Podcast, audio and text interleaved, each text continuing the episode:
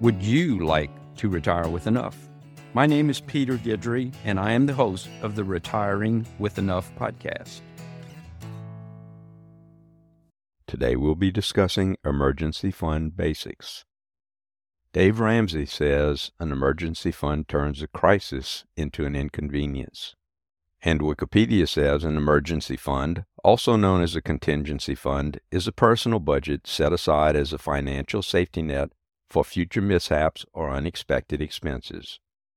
Whether it's called an emergency fund, contingency fund, or a rainy day fund, it's a special fund for unexpected expenses. And is it necessary? For the vast majority of people, the short answer is a resounding yes. An emergency fund consists of money set aside to be used in dire need. But does anyone know beforehand when they'll really be in dire need? Most people go about the business of daily living without really thinking about or anticipating a catastrophic event because those types of events happen only to other people. But on any given day, a person is one fall away from a serious back injury, broken hip, or serious laceration. Consider a driver who runs a red light and crashes into your vehicle. That situation could entail both physical and property damage. Someone walks into work any given day and is faced with a pink slip and the prospect of no job shortly. The heating or cooling system, refrigerator, or washer dryer in a home needs to be suddenly replaced. None of these particular situations are life threatening, but all can leave your finances in shock and disarray. What does dire need really entail?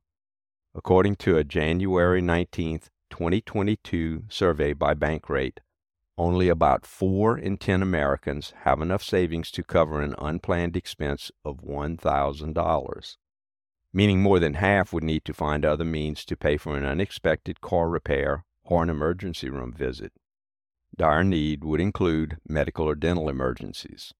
Unexpected illness, accident, or emergency room visits could generate large, unanticipated expenses. Automobile accidents. Auto accidents generate the potential for large personal and auto damage expenses. Loss of income. Job loss is one of the major touch points.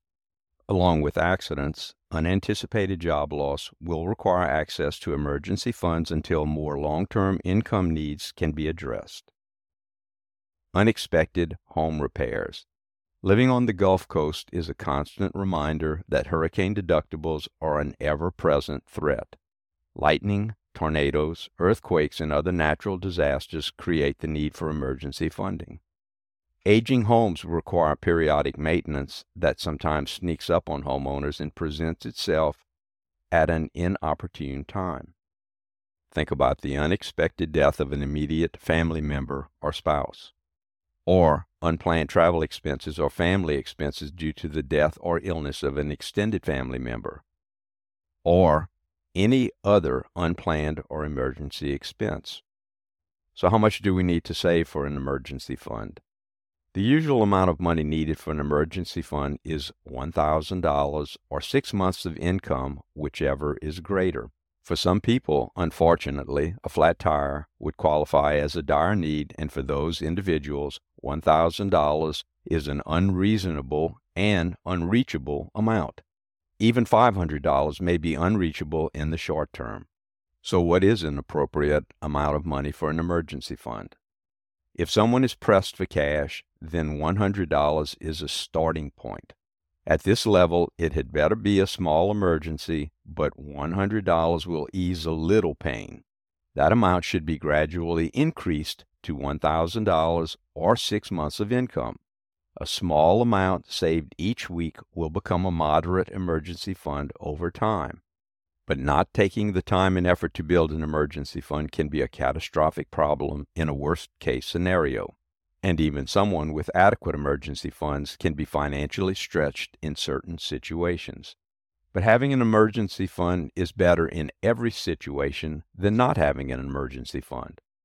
Individuals and families with no emergency savings must use regular income in an emergency and will struggle to recover from that emergency while having fewer savings for any additional financial shocks. What's the easiest way to get started? Saving a tax refund is probably the easiest way to start your emergency fund. It's money that's not normally budgeted and can be easily deposited into an emergency fund without taking money away from other fixed costs. And if banking a tax refund is not possible, then managing cash flow is the second best plan. Using inherited money is also a great way to fund an emergency fund with unanticipated money. For most people, starting an emergency fund may require managing the current cash flow to reallocate money into an emergency fund. This makes an emergency fund seem painful because money is reallocated from ordinary spending and people feel like they are giving up regular money normally spent on other items. How does one go about funding an emergency fund? Start making automatic deposits. Automatic recurring withdrawals can painlessly grow an emergency fund. Consistent deposits. People will set aside a certain amount each day, week, or month, or paycheck. Set a goal. Start with the end in mind. Decide how much you need to save, then divide that amount into weekly or monthly payments. Monitor your progress. In the podcast and blog titled Having a Plan, monitoring progress was discussed. The best plan will not reach fruition if not monitored and modified to incorporate changing needs. If the first four suggestions are followed, at some point the goal will be reached and a celebration is in order. Once into the habit of saving, many individuals and families find that goals are met sooner than anticipated. A side benefit is that many individuals and families that are now in the habit of saving regularly will move on to tackle other debt and create other positive outcomes. Where to keep your emergency fund? An emergency fund, by its very nature, needs to be readily accessible because emergencies happen at the most inopportune times. The most accessible places to keep emergency funds would include a bank account, a bank checking, savings, or money market account, a credit union account, checking or savings account, brokerage money market accounts. Cash may not be available for one to three days unless a wire transfer is used and cash kept at home. Not the safest mode of saving. However, some people like the idea of having cash on hand and available at times when banks are closed. Having an emergency fund creates peace of mind. Having money tucked away for emergencies lowers stress and fosters peace of mind that emergencies can be handled with existing emergency funds. It also discourages impulse spending. Emergency funds in a dedicated account present a barrier to impulse spending. As cookies tucked away far to the back of the pantry, those dollars are out of sight and out of mind. It creates a positive mindset. Once an emergency fund is established, many people create additional savings accounts which reinforce the habit of saving. It prevents poor decisions during stressful periods because people without emergency funds are in a financially disadvantaged position and are at the mercy of aggressive and dishonest lenders. It creates the first step in an organized financial plan. Most financial planners agree that establishing an emergency fund is one of the first steps in implementing an organized financial plan. And here are some final thoughts. At some point, most people will have some type of emergency that requires quick access to cash. An emergency fund is a financial necessity for the majority of households. Traditionally, an emergency fund should equal the greater of $1,000 or six months of income. Begin saving with the end in mind and save using an organized and consistent approach.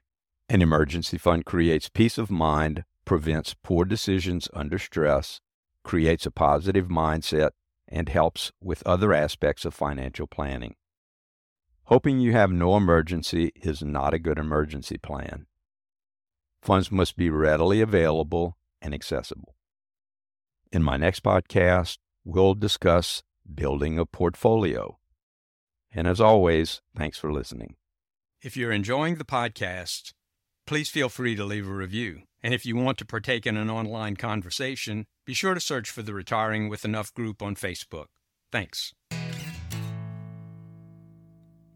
The information and opinions contained on this podcast are for general education and are considered general communications. Information on the podcast was obtained from various sources, and retiring with enough does not guarantee the accuracy or completeness of any information presented. Retiring with enough strongly recommends that you perform your own independent research and or speak with a qualified investment professional, legal advisor, or tax professional before making any financial decisions. The information and opinions expressed should not be construed as financial planning and does not consider the economic status or risk profile of any specific person, nor does it constitute an offer to buy or sell securities.